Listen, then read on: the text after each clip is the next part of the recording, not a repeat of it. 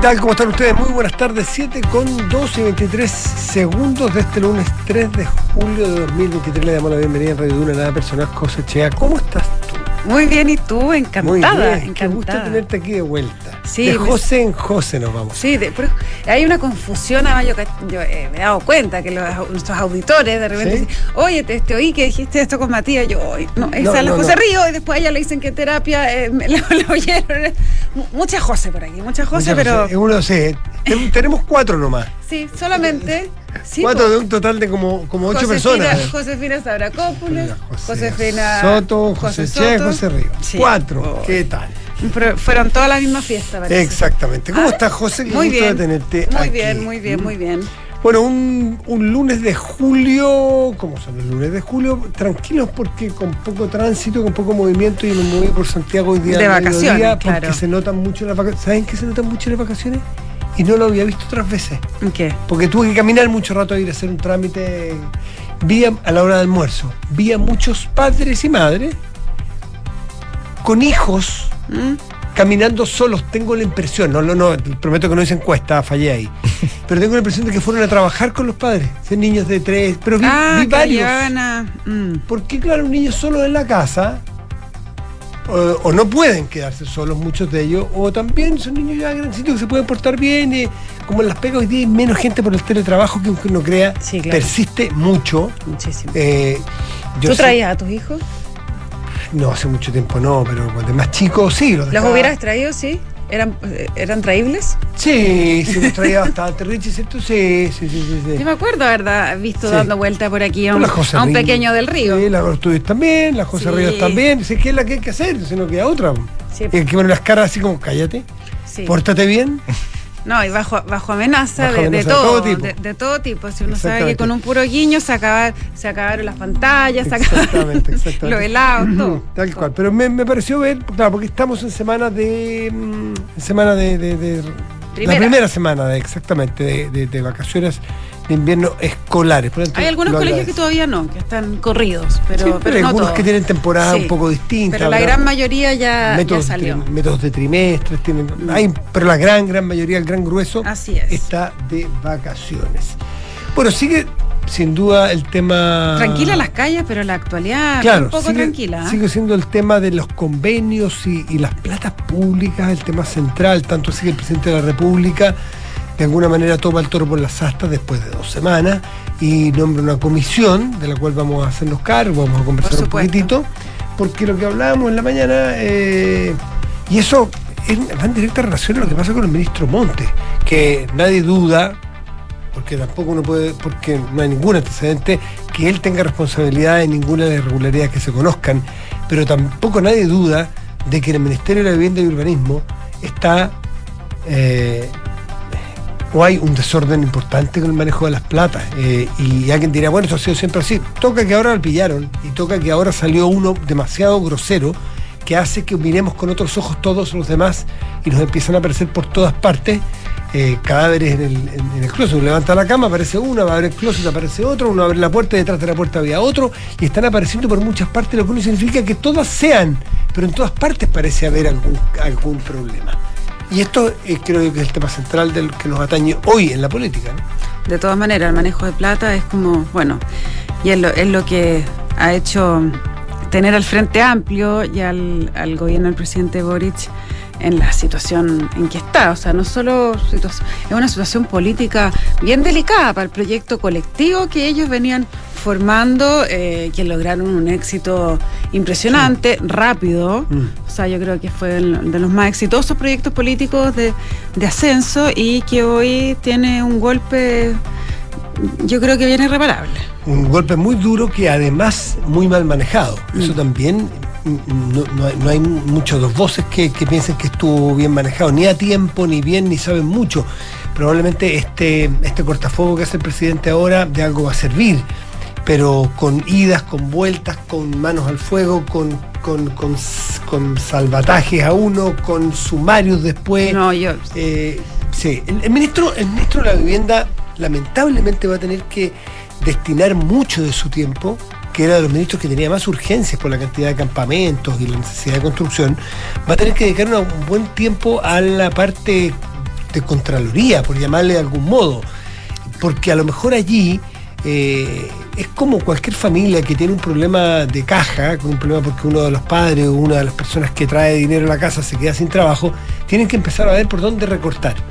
Y, me ha tocado conocer gente que le, ha sucedido esto y dice, bueno, cuando uno le pasa esto, no sabe mucho porque estaba un poquito anestesiado, no sabe mucho en qué se iba la plata. Y cuando uno hace la, economía de guerra de anotar los 700 pesos o lo, ya, los 10 mil pesos de carga de la VIP, o tiene que, o, los 3 mil pesos en pan, eh, los anota para saber dónde se está gastando la plata. Aquí no está la fuga. Exactamente.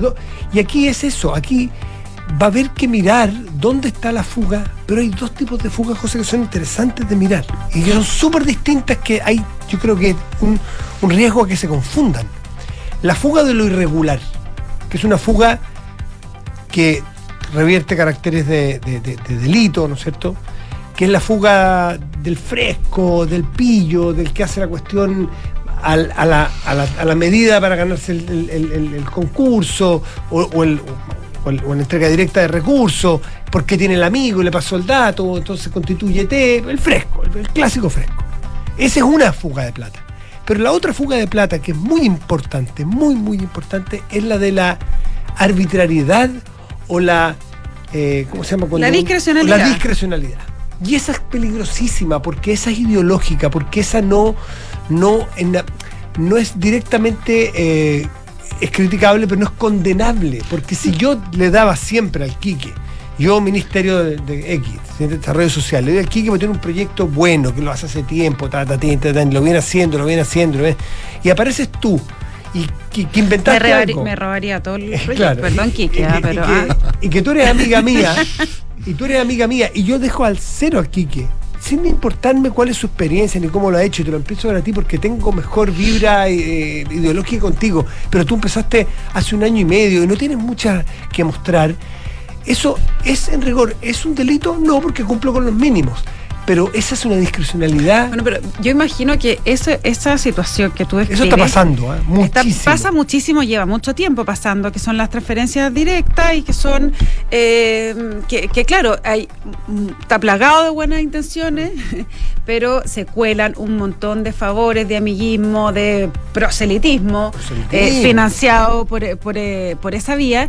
Y yo es de esperar de que esta comisión de probidad que pareciera que las personas son bastante idóneas para el cargo, eh, pueda eh, evacuar con ese uniforme o medidas que vayan justamente en ese sentido. ¿Es necesario que haya tanta plata de libre disposición? Eh, ¿Cómo se puede hacer un control de gasto, un, ¿cómo se dice? un accountability más serio? Eh, porque claro, como tú dices, aquí el gafete del Montes va a tener que mm. empezar a ver por dónde están las fugas, y hay que el momento de echarle mano. Y, ojo también con el con el con el misterio esto de la o con el creerse que, va a ser la, la, virtud, la supuesta virtud de, las, de los consejos y las comisiones. Chile conoce de comisiones, Chile conoce de muchas comisiones, compuesta por muchas personas muy idóneas, muy capaces. Y que después están en el cajón. Y que están empastados los estudios y que cuando no hay voluntad política, eso, eso esas recomendaciones quedan en buenas, mm. quedan en las buenas intenciones y en las lindas fotos. Eh, recordemos solamente en pensiones cuántas hay. Y se han hecho todas las cosas que dicen las pensiones porque la política tiene no solo sus tiempos, sino que tiene sus, tiene sus incentivos, tiene sus propios códigos y son un poquito dueñitos del, dueñitos del campo y hacen lo que quieren los políticos porque saben que eh, a ellos no los manda nadie. Y, lamentablemente eso hace entonces que tengamos que dudar no de la calidad de los consejeros, o cómo se llaman ahora, sea, vamos cambiando entre constituyentes, consejeros. Bueno, pero estas cortitas, de 45 días. Comisionados. Sí, si no hay voluntad, no perdamos el tiempo. No perdamos el tiempo en ilusionarnos porque quiere decir que nos va a servir de muy poco. Por suerte la clase política está lo suficientemente, supongo, eh, cabeza gacha para darse cuenta que las metidas de pata han sido demasiadas y que es hora de que o se ponen a tono o la sociedad civil les va a empezar a castigar eh, con, el, con el sucesivo resultado para la propia sociedad completa, cuando la, cuando la política no tiene fuero, cuando la política no puede trabajar, cuando la política no hace su pega, sabemos que son los países y las democracias las que sufren su resultado y sus consecuencias. Así que por ahí va el tema, vamos a entrarle más en profundidad. Eh, ¿Qué otros temas tiene la, la pauta Oye, de hoy? Tú las has de tener abiertas. La, No, la he de tener abierta, sí, bueno, está bastante eh, política. Y eh, otro de los temas que el presidente Boric designó a la ministra de Bienes Nacionales sí, sí. como eh, encargada de la reconstrucción tras las eh, inundaciones, la ministra Javiera Toro, que tengo la, tengo la impresión de que ya había sido enviada al sur para algo eh, al, a principio del gobierno del presidente Boric. ¿Te Claro, acuerdas, fue ministra delegada de Es- alguna región para los incendios de febrero. Sí, así que bueno, De este febrero. Sí, sí, sí, sí, yo tenía. Y de hecho, hablamos con ella en este programa, así que yo, Ah. yo estaba aquí justo ah, ese por eso día. te acuerdas. Justo ese día. Yo justo ese día estaba de vamos a tener vacaciones y no, no, un- no nada. Vamos a tener un, un, eh, un revival con la ministra Toro, a ver si podemos hablar con Oye, ella más rato. Dime. Perdón, tú sigue, sigue, sigue. No, yo quería comentar también en la polémica, mm, no sé si artificial, no sé, pero que ha escalado mucho eh, por los 50 años, por las Mm. declaraciones que habría dicho Patricio Fernández en una entrevista con Manuel Antonio Garretón. Mm, Yo las vi, me pareció que no Mm. que, que está un poquito amañada la, la queja, pero eh, bueno, están todas las organizaciones de eh, derechos humanos, las agrupaciones pidiendo a que renuncie a su rol de asesor presidencial para la conmemoración de los 50 años del golpe, así que eso está difícil. Sí, está difícil, sabemos la cercanía de Fernández con el presidente, por lo tanto probablemente eso va a ser una presión especial. Eh, yo también las escuché y me parece que a lo mejor él mismo las puede haber dicho un poco mejor, quizás, pero eso no, eso distas 20 kilómetros de, De ser negacion- negacionista. del negacionismo Claro. y cientos mil kilómetros de ser parte, digamos, de los que, de los que no de los que no critica o de los que prácticamente, no sé, que hay algunos que ya prácticamente faltan, estamos a un paso que lo acusan de golpista. Claro. Entonces, claro, porque cuando no hay voluntad y cuando, cuando, cuando los discursos se, se contaminan por, por el que, que dijeron y no ir a la fuente de las cosas, eh, tú te dejas llevar por tu grupo. Y esto le pasa a muchos grupos y eso es parte de un problema. Vamos a ver cómo Fernández trata de, de, de- superar esto. Me imagino que se puede. La ministra Cam- Camila Vallejo entró al ruedo.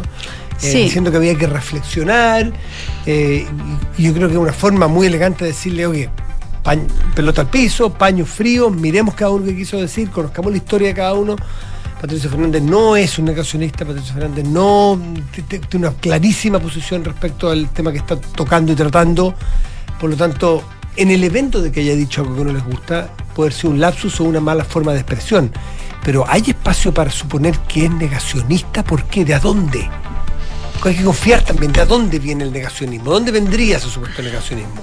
Totalmente fuera de lugar en su propia trayectoria, ¿no? Uno podría pensar que esto todo tiene que ver con eh, el, el disgusto que le ha generado a este mismo sector de la izquierda y al PC eh, todo el relato que hay en torno a los 50 años. Esto de memoria y futuro, eh, esto de cuando el presidente llama a, a estudiar y a leer sobre Allende y no quedarse con el mito, etcétera, es algo que no tiene cómodo a ese sector. Claro. Y por supuesto que Pato Fernández está muy cruzado con todo esta, el, el relato que se le está dando. Así que creo que también ahí hay, puede, puede Lo que que, haya algo de pasa, eso. José, también es que uno podría decir que hay algunos sectores en que están, eh, en que tengan intereses creados, no todos, pero podrá haber algunos sectores de tener una sola visión de el, de, del 11 de septiembre del 73, no solamente una mirada de lo que ocurrió, sino que una sola visión de cómo enfrentarlo hoy, no no en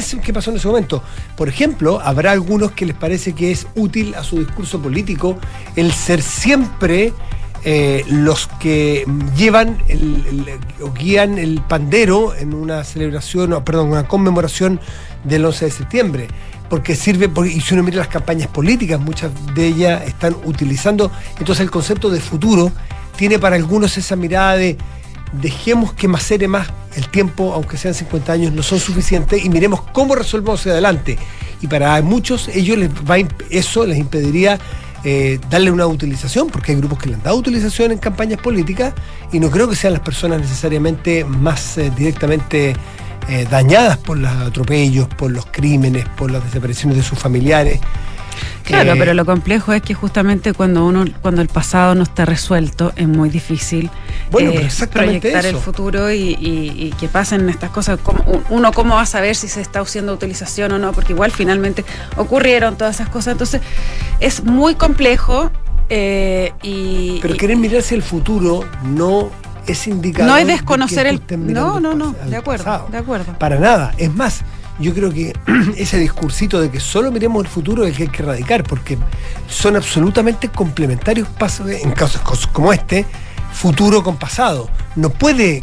No puede vivir uno sin el otro, no, no existen. eh, frente a un hecho tan traumático, tan doloroso y tan, eh, tan, tan, tan de fractura para una sociedad, no puede decir no hacerlo. Entonces yo creo que aquí de lado y lado puede haber miradas, eh, miradas interesadas y no siempre, no todas muy enfocadas en, el- en- en la reparación de una sociedad. Los grupos, los grupos de... de- de- ah, eh, esto ha pasado en otras partes del mundo, revísenlo. Eh, que, muchos Vale. grupos que han estado vinculados a la memoria de momentos dramáticos y trágicos de una sociedad, eh, no todos naturalmente, pero ha habido, revisen la historia y revisen otros países, grupos que han mal utilizado, no estoy diciendo que aquí sea, pero que lo han mal utilizado, por lo tanto no es tan loco pensar que hubiese personas que les interese una sola mirada de las cosas. ¿Mm? No voy a nombrar qué, qué- qué- en qué país porque, porque se pueden sacar conclusiones erróneas y no quiero que pase eso. No, claro. Pero mírenlo porque no son el 100% de las personas que quieren una determinada mirada solo virtuosas, solo puras y solo diáfanas. También hay pulsiones humanas en cosas tan sensibles como esta, lamentablemente. Bueno, son las 7 de la tarde, 18 minutos, estás en Duna. Nada personal. ¿Qué hay? ¿Qué hay? Son momentos, son momentos. Ah, perdón, interrumpí. Sí, sí. José, pero tranquila, tranquila. Son esos silencios, esos momentos donde el artista se prepara, Y sale a cena. sale a escena porque son las luces, son los momentos. El guionista prepara estos momentos, José. No te lo había dicho, hay que esperar ese chachán. Y aparece Él. Capo di tutti de los titulares.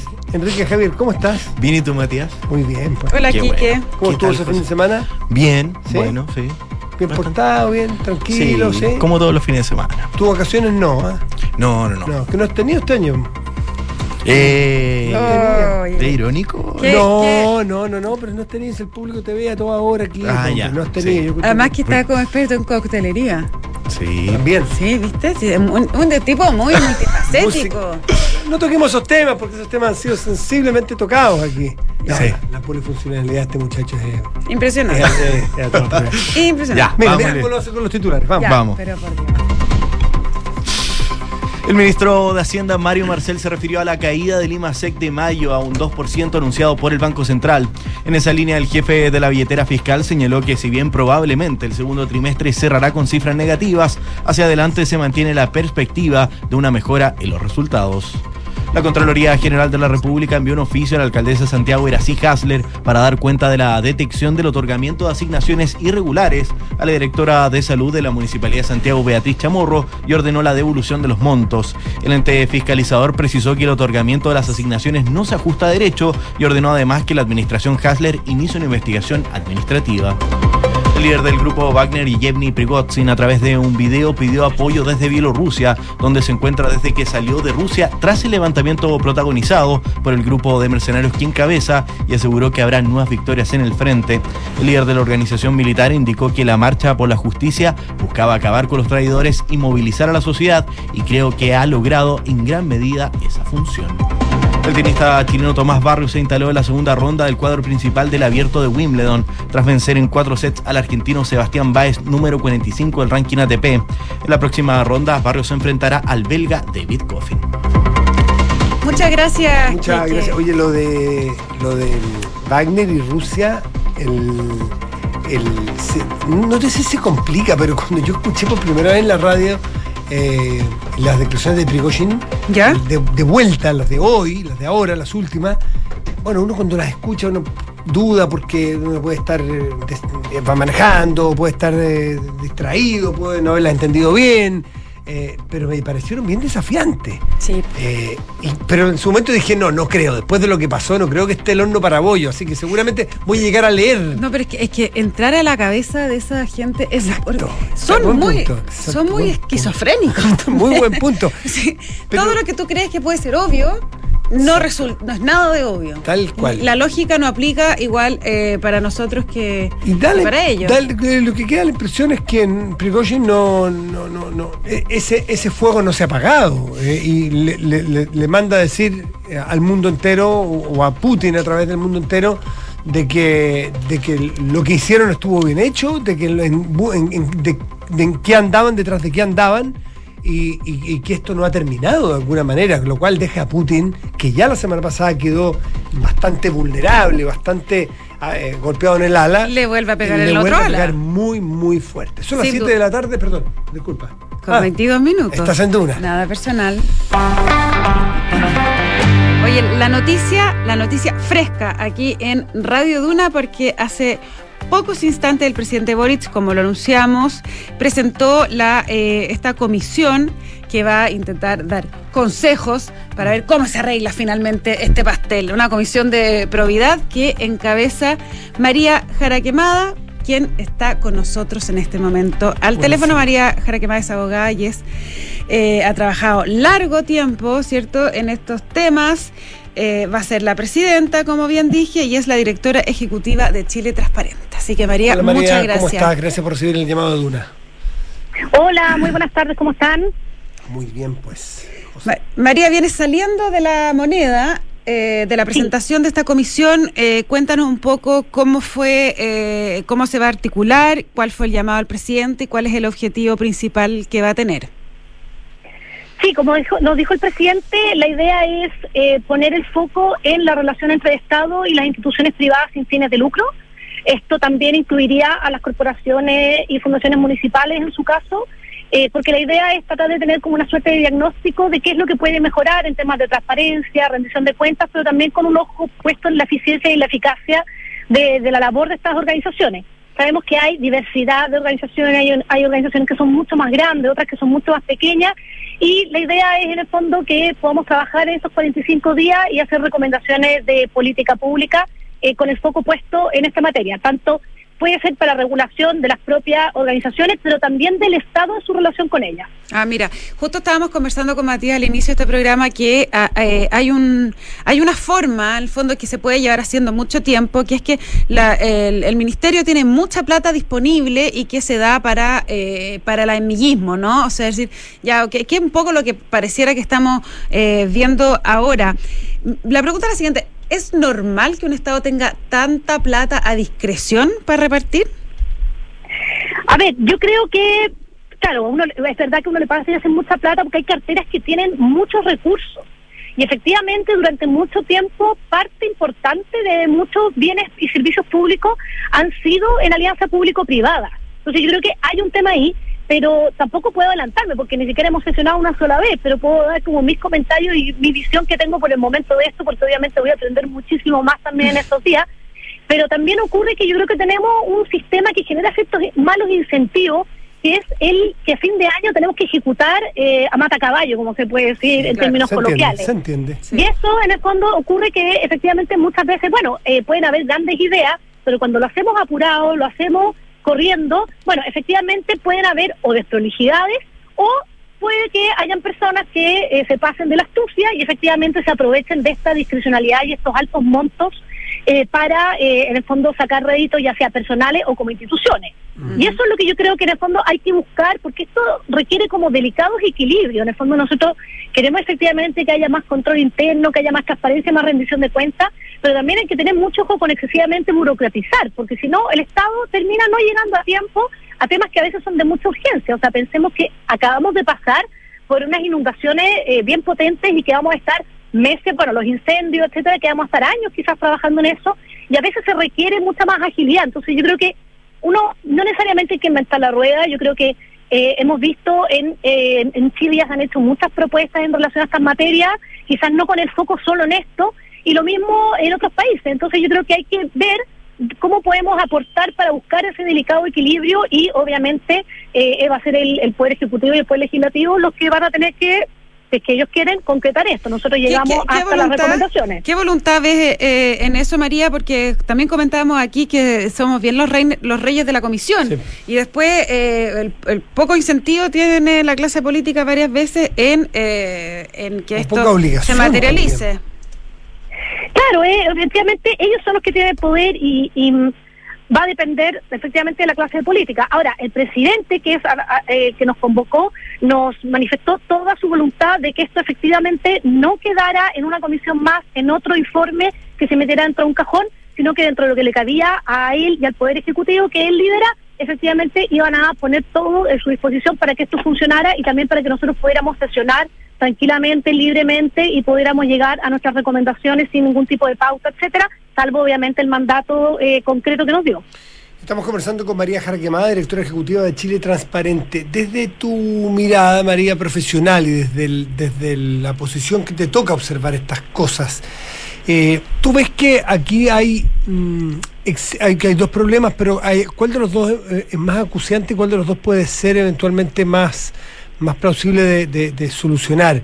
¿El, ¿El, amiguismo, la discrecionalidad, la arbitrariedad en la entrega de fondos o directamente la sinvergüenzura, la corrupción y la búsqueda malintencionada de recibir dineros públicos? A ver, yo creo que hay de todo un poco. Mira, hay una ecuación que a mí me gusta mucho, que es de un profesor norteamericano, Robert Klipgat, que él dice, bueno, ¿qué es lo que facilita o lo que puede en el fondo eh, hacer más fácil la corrupción. Mm. Y es cuando tenemos monopolio en la decisión, cuando tenemos pocas personas que pueden adoptar decisiones, cuando hay discrecionalidad en la toma de decisiones y cuando hay falta de transparencia y rendición de cuentas. Ese es como, él dice, es como la ecuación perfecta para que esto se pueda dar. Obviamente, eh, y hay estudios también bien interesantes que te dicen que en general hay un porcentaje eh, pequeño de personas que nunca, da lo mismo en qué ocasión, en qué situación están, nunca van a infringir las reglas sociales o las reglas legales. Otras que da lo mismo donde estén, siempre van a tratar de infringir las reglas sociales o legales. Pero la gran mayoría de las personas estamos entre medio y tiene que ver mucho con el comportamiento social, las reglas que haya, los incentivos, etcétera. Entonces, efectivamente, em, hay instituciones que pueden abusar y también tenemos que, o personas que pueden abusar, y también tenemos que pensar que el sistema que no es infalible, pero tenemos que tratar de quitar ese monopolio, esa excepcionalidad y también dar más transparencia y rendición de cuentas para dificultarlo al menos. María, hoy en una entrevista en Radio Concierto en la mañana eh, dijiste, yo no sé, no sé si a esa hora tú ya te habían llamado para formar parte de este equipo, de este grupo, por lo tanto hablaste de manera bastante más autónoma que ahora. Desde Chile Transparente. Desde Chile Transparente, donde decías que em, te preguntaban respecto del video de Catalina Pérez, la diputada de Revolución Democrática, que sabemos que está tan cuestionada eh, dice si, que es difícil que no haya tenido conocimiento de lo que ocurría con Democracia Viva, que sabemos que eh, su, su expareja, pareja entonces, era quien la dirigía y quien la encabezaba, y el Ceremi que entregó los, eh, los montos era su jefe, había sido su jefe de gabinete, que te parecía extraño que no lo conociera. ¿En base a qué haces esa declaración? No, no, yo decía que incluso el partido estaba diciendo hoy en día que era difícil que ella no supiera, y eso es lo que tiene que investigarse. Que efectivamente aquí también hubo una influencia de ella o no. Pero el mismo partido hoy en día ya estaba diciendo que incluso que era difícil que ella no supiera y que por eso en el fondo se había dado toda esta declaración de ella también a, un poco eh, levantando temas contra claro. Pero no, yo no, yo no, yo, no, yo no, no, lo, no lo digo en base a nada. Yo no tengo idea si ella habrá sabido o no sabido. ¿Pero te parece em, difícil? ¿Te parece, conociendo casos de transparencia, imagino que habrás tenido que estudiar, ver, ¿te parece que este es un caso particularmente delicado para la diputada? parece que pareciera difícil que no supiera que la fundación que presidía su pareja obtuvo unos gran, unas grandes transferencias de monto. No sé cuántos detalles puede haber sabido. Ahora, una cosa es tener conocimiento de que se haya producido esa transferencia y otra cosa es haber tratado de influir para que se produciera esa transferencia. Y eso es lo que en el fondo tiene que investigar la justicia. Mm. Bien, pues. Bien, María, perdón, son 45 días, ustedes van a emanar este, este, este, informe y este y van a trabajar en qué, en qué condiciones, cuánto tiempo, cómo lo van a hacer la, metodología que se impusieron. Mira, en principio vamos a comenzar este viernes, vamos a tratar de sesionar unas tres horas, el viernes de 9 a 12, em, en las oficinas de la Comisión de Integridad y Transparencia, que depende del Ministerio de Secretaría General de la Presidencia, y la idea también es escuchar, ver antecedentes, aprender y luego de eso, bueno, ir haciendo nuestras propuestas y recomendaciones. Obviamente, una vez que se vaya acercando el plazo, probablemente quizás tengamos que aumentar las sesiones, pero el primer acuerdo es que nuestra primera sesión va a ser este viernes.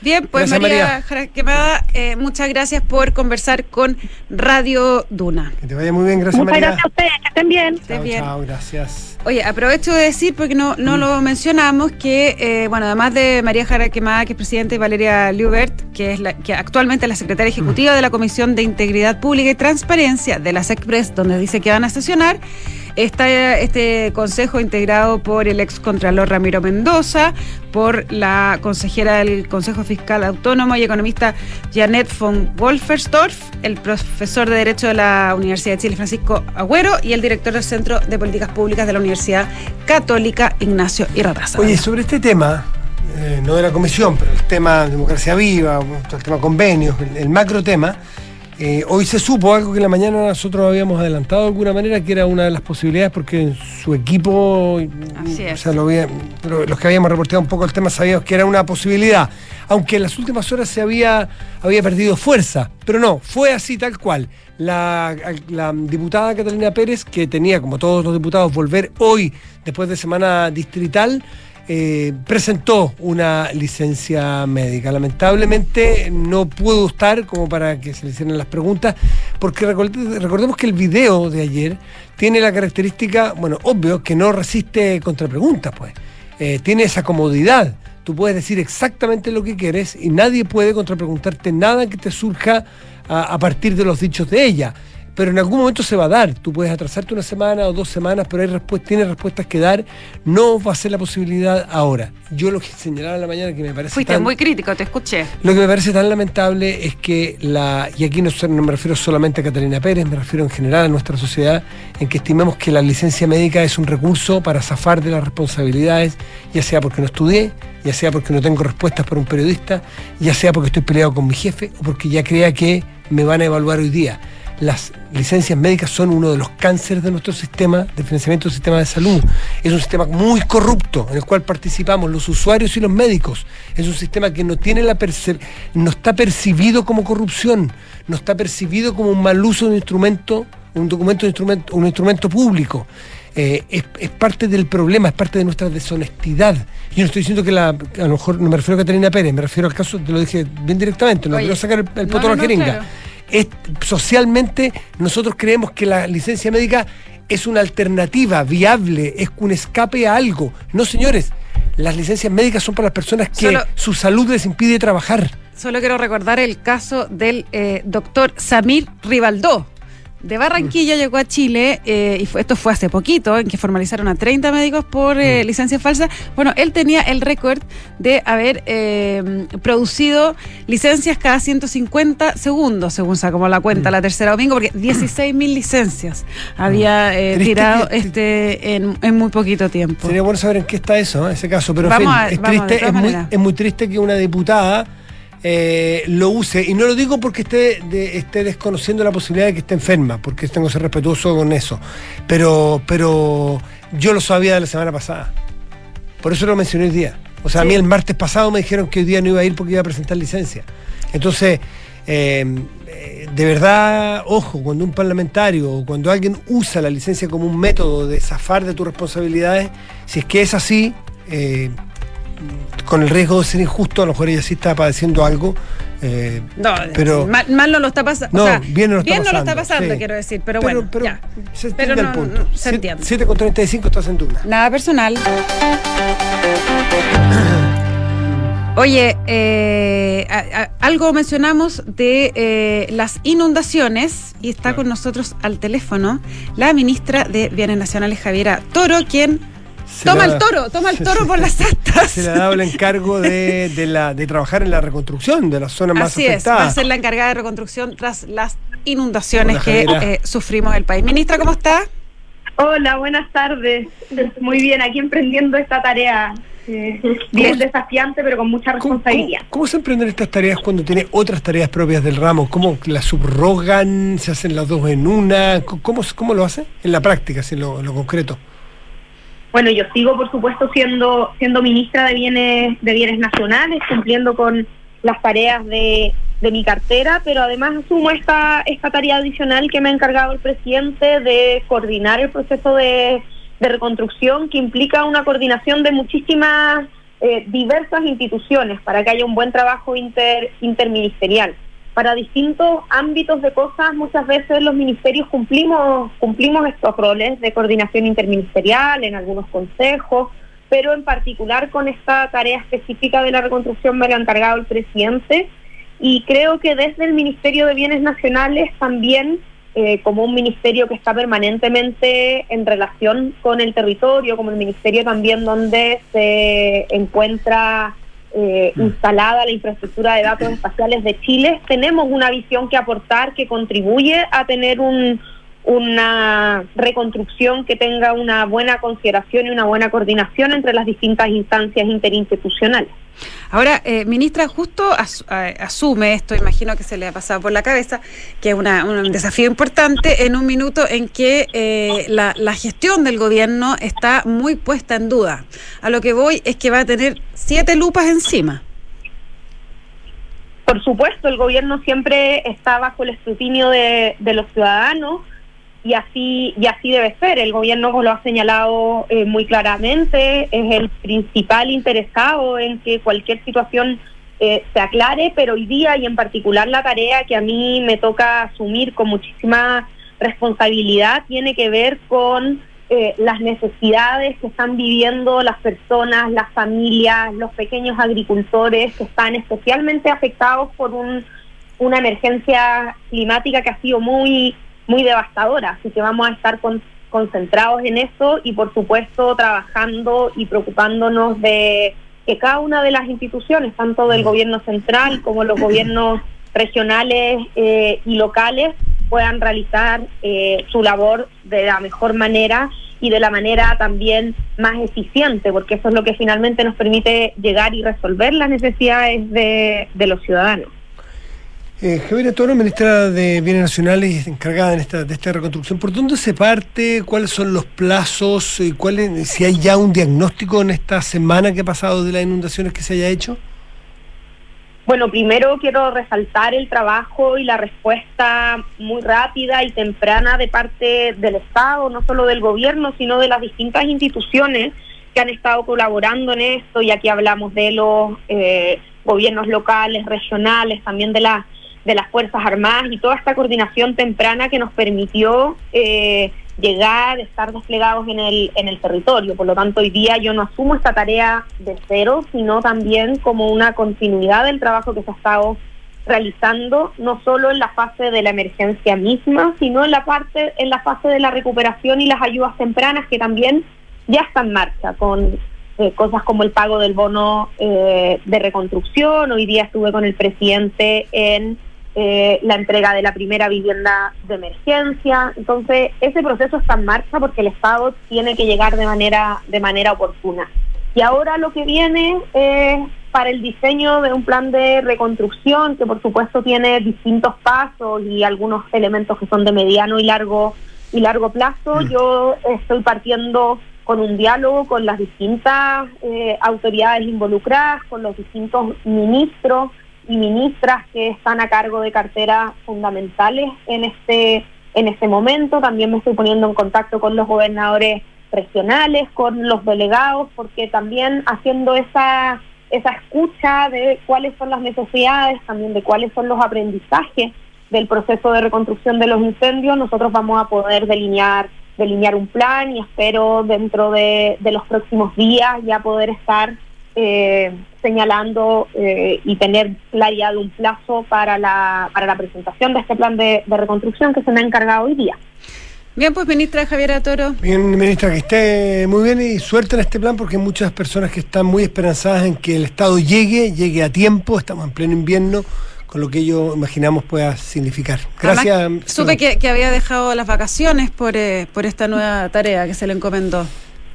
Efectivamente, tuve que, tomar esta tarea por el encargo de, del presidente, tal como sucedió en el verano con los incendios, pero sé que hay una responsabilidad más grande eh, con los ciudadanos que lo están que lo están pasando mal, así que ahí reiterar el mensaje que ha dado el gobierno, no vamos a dejar a nadie solo, Sabemos que hay 27.000 personas damnificadas que lo están eh, pasando mal, empatizamos con ellos, así que asumo ese, ese compromiso con la responsabilidad que significa eh, la situación de cada una de esas personas y familias. Bien, pues ministra, muchas gracias. Gracias, ministra. Buenas tardes. Buenas tardes. 7 con 42 minutos, esto es Duna. Nada personal. ¿Viste cómo se, cómo se invierten los papeles? Muy bien, muy bien. ¿Tú tenés que decir eso? Yo tengo que No, decir no, no, nadie tiene que nada. No, pero así se, esta, esta era es así. No, que fluya, que todo fluya. que todo fluya. Vine, a- vine a cambiar todo lo No, ah, nada, está, está todo muy perfecto. Ya. Oye, antes de ir a un corte, algunos, eh, algunos otros temas relevantes, ¿no? ¿Vamos a una pausa? Yo ¿Hasta creo que Juan ya, Pablo ya? ya no alca ya guau. alcanzamos. Sí, sí, perdón, porque tenemos a Juan Pablo Iglesias de Sí. vuelta porque vamos a hablar de La France. De Vamos La con los France. titulares, con los eh, con las menciones. El cáncer es una de las principales causas de muerte en Chile, por eso siempre hay que ir un paso adelante en prevención, contratando un seguro que te proteja en caso de padecerlo. Conoce el seguro Zurich Oncológico Familiar en zurich.cl. Una vez más, la Universidad Andrés Bello se posicionó en el primer lugar en Chile en el prestigioso ranking de impacto Times Higher Education por su aporte al cumplimiento de los Objetivos de Desarrollo Sostenible de Naciones Unidas. Hacemos una pausa y ya volvemos. Estás en Duna. Nada personal. ¿Qué es ir un paso adelante contra el cáncer? Es contar con los mejores especialistas, por si es que te llegara a pasar. Es tener un seguro que me proteja ante cualquier tipo de cáncer. En Zurich vamos un paso adelante contra el cáncer. Por eso te ofrecemos el seguro Zurich Oncológico Familiar que te protege de inmediato al ser diagnosticado de cáncer. Conoce más en zurich.cl. ¿Y tú vas un paso adelante? Riesgo asegurado por Zurich Chile Seguros de Vida S.A. Las condiciones generales del producto, coberturas y exclusiones se encuentran depositadas bajo los códigos POL 3 201 80108, K3 202 20212, K3 202 20213 y sus condiciones particulares. Conoce más en zurich.cl. Universidad Andrés Bello fue reconocida como la mejor universidad chilena por el prestigioso ranking de impacto de Times Higher Education, que mide el aporte al cumplimiento de los Objetivos de Desarrollo Sostenible de Naciones Unidas. Un orgullo para la universidad, que desde su quehacer aporta la construcción de una mejor sociedad. Universidad Andrés Bello, acreditada a nivel de excelencia en todas las áreas. Con Talana, la más completa plataforma digital de recursos humanos, ahorras tiempo y costos. Simplifica tus tareas del día a día con las soluciones del ecosistema de Talana. Dedícale tiempo a lo que más importa, los equipos y las personas que lo conforman. Únete a las miles de empresas que ya han digitalizado su área de recursos humanos con Talana. Conoce más en talana.com.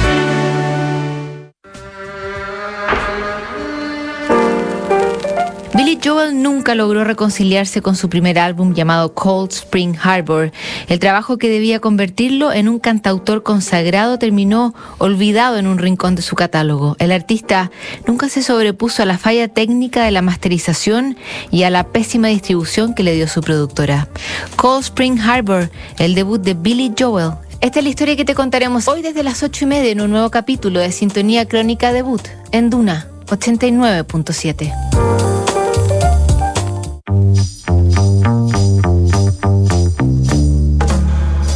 Son los infiltrados en nada personal. Ya, José. Oye, ¿Tengo, ¿Tengo el honor? sí, estamos, son las 7.45, estás en Duna. No, yo iba a decir, estás en Duna. Nada personal. Muy bien. Ya, y presenta a nuestro infiltrado de hoy, por favor. Infiltrado de hoy y editor de opinión de la tercera, el gran Juan Pablo Iglesias. Cuéntame. Está aquí. ¿Cómo estás? Bien, bien, ¿cómo están ustedes? Bien, pues ¿cómo, vamos de atrás hacia adelante, o desde ahora hacia atrás, ¿cómo está la cosa en Francia esta última jornada? Y- Estuvo más, más tranquila, ahora salió un, un, un informe eh, a las 10 de la noche en Francia, o sea, hace unos, unas cuantas horas ya, eh, que iban detenidos, pero mucho menos que otras noches, así que el, el- el proceso ha venido decayendo en cuanto a intensidad de las, de las protestas. Ayer en la noche, o sea, la noche del domingo para el lunes, fueron 159, casi 160 detenidos. La noche anterior habían sido más de 700, la noche anterior a esa más de 900 y anterior, sí, suman 3.200, 3.400 los detenidos en todos estos días, que es una cifra bastante eh, llamativa, por decirlo menos. Eh, pero el, pa- el panorama parece que se ha ido relativamente eh, calmando y la situación, lo, que, lo que viene ahora, digamos, es... tratar de explicar lo que hay detrás, digamos. Mm. Eh, porque finalmente este, este tema, si bien hoy día eh, estas protestas parece que al menos por ahora están pasando, todavía hay como 35, un poco más de, de- de, eh, municipios con toque de queda. Y igual desde, desde eh, eh, la agrupación nacional, el, el- partido de, de Pen está- han pedido eh, que se declare estado de emergencia. La situación parece que eh, se está calmando, pero eh, esto va a resurgir y todos eh, concuerdan en eso, digamos, que, que si bien ahora se calmó, la situación probablemente estalle nuevamente. Esto recordó mucho lo que pasó en 2005.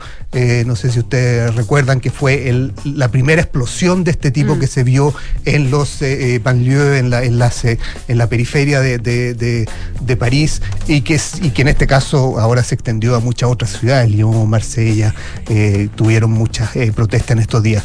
Y el panorama, por lo tanto, adelanta que la situación se va a repetir porque el problema que hay ahí sigue estando ahí, eh, que es el problema de eh, eh, la- una juventud que no se siente eh, francesa. No sé si ustedes vieron un video en, que circuló mucho por Twitter en estos días de una clase en un eh, colegio de, de estos eh, estos banlieues, de estas periferias de Francia, donde un profesor le preguntaba a los alumnos eh, mayoritariamente de clase de raza negra en, la, en la sala si ellos tenían nacionalidad francesa que levantaran la mano y todos levantaban la mano. Y después le preguntaba quién de ustedes se siente francés y ninguno levantaba la mano. Y le preguntaba por qué no eran francés y por qué ellos decían por qué no somos blancos. Los y, y le preguntaba a usted, ¿creen entonces que los franceses son blancos? Sí, los franceses son blancos, nosotros no nos sentimos franceses. Tienen nacionalidad, pero no se sienten franceses y ese es el problema de fondo que hay en, en esta, en esta crisis. Y es lo que se arrastra desde el- el- la crisis hace 18 años. Es lo mismo que se arrastra desde, desde entonces, eh, pero que algunos, eh, varios eh, eh, analistas, politólogos franceses entrevistados estos días en la televisión francesa, advertían un cambio que eh, hasta antes, hasta el 2005 y posterior, la, percepción era eh, nosotros nos sentimos marginados en Francia. Hoy día ya no solo se sienten marginados, sino que definitivamente no se sienten franceses, que eh, por, lo, por lo tanto decían que es un paso más allá, se dio un salto en eso. Pese a eso, desde el 2005 se tomaron medidas, en ese minuto estaba eh, Jacques Chirac como presidente, Sarkozy como ministro del Interior, que fue el que enfrentó esto, fueron disturbios que duraron tres semanas, no estos días hasta ahora, hay que ver si, si después retoman o no, pero por lo menos se ve que han ido calmando. En esa ocasión fueron tres semanas y en esas eh, tres semanas hubo mucho más disturbios, mucho más violencia. Los autos que hoy día también se queman se han convertido en como símbolo de estas protestas, digamos, quemar autos. Eh, eh, pero en ese minuto se tomaron medidas para y se lanzó todo un plan de renovación de los banlieues, de los, de los suburbios franceses. Se han invertido desde entonces 48 mil millones de euros, si no me equivoco. Eh, pero el problema sigue ahí, eh, el problema de la no solo de la inmigración, sino de los hijos de inmigrantes que no se sienten integrados a la eh, sociedad francesa. Estamos hablando de, en cuanto a hijos de inmigrantes, de cerca de 8 millones de franceses, de un total de ses- 67 millones, digamos. Increíble. Pero eh, es un, un porcentaje eh, que habla del, del- del problema de ese sector, digamos, de ese Pero es que grupo. estos problemas no son muy distintos a lo que ocurren en otros países, ya sea con grupos de inmigrantes o con grupos de etnias originarias. Y nosotros no estamos tan lejos de que el problema sea similar. Una cosa es que tú puedas, lo material que tú puedas pavimentar, incentivar desarrollo económico, eh, llegar con electricidad, agua potable distintos lugares. Eso, eso es una cosa que ojalá se dé y la inversión va por ahí. Pero la otra es sentirse parte, Mm. sentirse escuchado. sent- y, y esa es, es la, es, la, es la- es la parte más, me- menos racional, es la parte más emocional Sí. del ser humano. Y tengo la impresión, por lo que tú narras, y insisto, porque se ha dado mucho en otra parte del mundo, que esa es mucho más larga, mucho más difícil de diagnosticar y de solucionar. Solucionar. Tú no lo haces con tres medidas ni con una comisión. No. Eso, y, y aunque tengas la, la varita mágica, no lo haces en un año, en dos años. Te- probablemente te puedes demorar 50 años en que una sociedad fracturada deje de serlo o al menos se sienta un poco más integrada. Entonces, noticias de corto plazo, lamentablemente, aquí no vamos a tener. No, y algunos incluso decían eh, bastante eh, eh, entregados a esto que este problema no tiene solución en estas conversaciones, en los programas del fin de semana de la televisión francesa, que el tema ya está, ya se ha avanzado demasiado y es muy difícil corregirlo, porque hay muchos de los problemas que son, como tú dices, compartidos por muchas sociedades. Si uno ve las discusiones que hay hoy día en Francia es problema de educación, porque la educación en los colegios de los banlieues es mucho más mala eh, que porque además muchos profesores ya no quieren ir a hacer clases allá por, porque se sienten poco seguros, digamos. Y hay, y hay una de- de- eh, ha decaído la calidad de la educación en esos sectores. ¿Y qué es primero, el huevo o la gallina? No van los profesores porque se sienten que los van a agredir eh, o, o- o- diga, o los agreden porque es más mala la educación. ¿Cómo la mejoras? Y para que no agredan. Entonces, al final, un Y después el, otro problema que finalmente nada tampoco justifica el nivel de violencia que hemos visto en estos días. Y eso ha generado también las mismas discusiones que aquí las vivimos. Sí. Eh, eh, Liberación, hoy día el diario francés, titula la, la portada con ¿Qué hacer para reformar la policía? Claro. Y ¿Cómo- por otro lado, eh, otros sectores de, de, de- de centro, de derecha en Francia, eh, muy duros contra, contra Macron por no haber dado un apoyo eh, firme desde el primer minuto a la policía, porque lo primero que él dijo fue que había una acción de un policía que había disparado eh, contra un joven que era inexplicable e inexcusable, que esas fueron las palabras que usó Macron el primer día después de que pasó esto. Eh, y por lo tanto eso fue muy cuestionado. Al final las discusiones terminan siendo las mismas, digamos.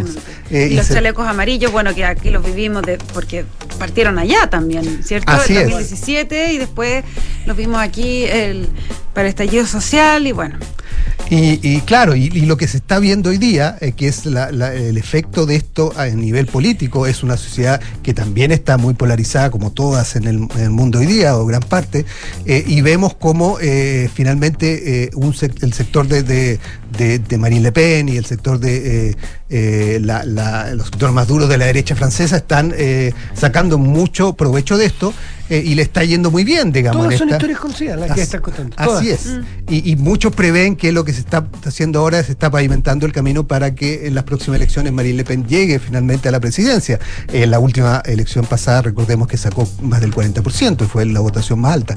Por lo tanto, eh, incluso en una encuesta, eh, más del 50% eh, de los franceses dicen que la mejor, que reaccionó mejor frente a esto fue precisamente Marine Le Y Pen. van a venir un catálogo de soluciones fáciles que ustedes no se las imaginen, sacadas del, pero, o sea, del bolsillo inmediatamente. Lo que hay que hacer es, inmediatamente, subir las penas, eh, aumentar las cárceles, la- también mejorar la educación y todo, pero soluciones de la noche a la mañana.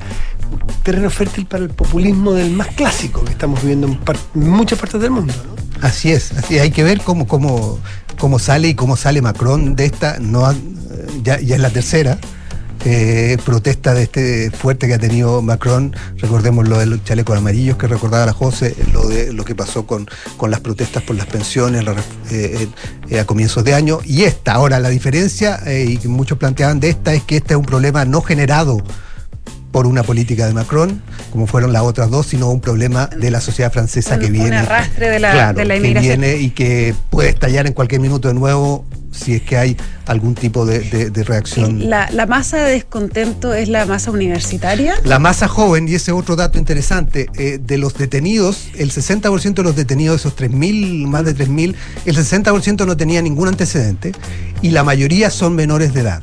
Habían hasta niños de 12 años eh, protestando y, haciendo eh, actos de viol- violencia. Y por eso una de las reacciones que, tuvo Macron y que ha tenido el gobierno francés, muy dura, llamando a los padres a preocuparse de lo que hacen sus hijos.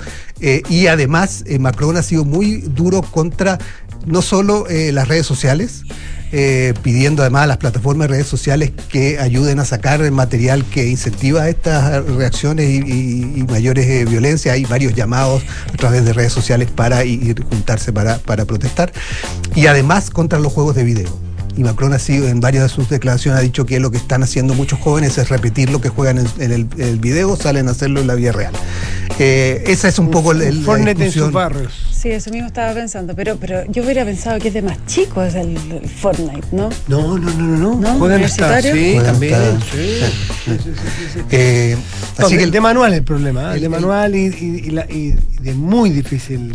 de muy difícil solución porque es un problema que se arrastra hace mucho tiempo con una población muy, muy importante, muy grande, eh, que además no está claramente identificada, que es otro problema que tiene Francia. Francia nunca no, entrega eh, datos sobre origen étnico de, de- la población por una cosa de constitucional, digamos, por, por el afán de igualdad, digamos, cosa que eh, no se diferencia por origen étnico. Por lo tanto, la data sobre origen étnico, que por ejemplo en Estados Unidos es muy, es muy, está siempre disponible, digamos, y uno ve cuánto sube la población eh, de origen latino, hispana en Estados Unidos, cuánto la afroamericana, en, en Francia no está disponible, hay más bien por país que uno puede ir juntando y calculando, pero no sobre origen étnico, y ese es un tema que se le ha pedido también de or- organismos internacionales a Francia para que lo tenga para tratar de enfrentar de mejor manera esta situación, eh, porque el objetivo que era eh, ayudar a la integración finalmente está generando que la falta de estos datos eh, hace más complicado solucionar los problemas de,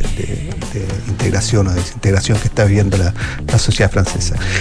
Pero hay que ver, hay que ver cómo, ¿Cómo avanza y para cerrar un solo dato antes eh, eh, eh, el- un, un miembro del, del grupo de Marine Le Pen inició una colecta para apoyar al policía eh, que él disparó eh, el, el otro día contra el joven eh, de origen tunecino y esa colecta ya suma un millón de euros. La colecta para ayudar a la familia del niño eh, suma 250 mil euros. Eh, la movilización da cuenta un poco de- de- del ambiente que hay. Juan Pablo, muchísimas gracias como siempre, que estén muy bien. Gracias, Bien. JP. Nosotros nos vamos porque nos vamos un poquito antes de costumbre, pues ni tanto, pero porque viene terapia con una, con una invitación. especial. Sí, sí. Cuéntanos tú. Una edición especial, así que yo los invito a quedarse porque eh, con Arturo Fonten tuvimos una muy interesante conversación con Eduardo Labarca. Eduardo Labarca es un periodista, escritor, autor de varias obras y entre ellas de la biografía sentimental de Salvador Allende. Eh, y tuvimos una, una conversación que es más larga que el terapia chilense normal, dura una hora, pero eh, estuvo tan entretenida. Vale y- y hablando de tanta historia que vale la pena que la dejemos. Así que los invito a quedarse en Duna. Chao, José, que tengan buen resto de día. Hasta mañana. Chao.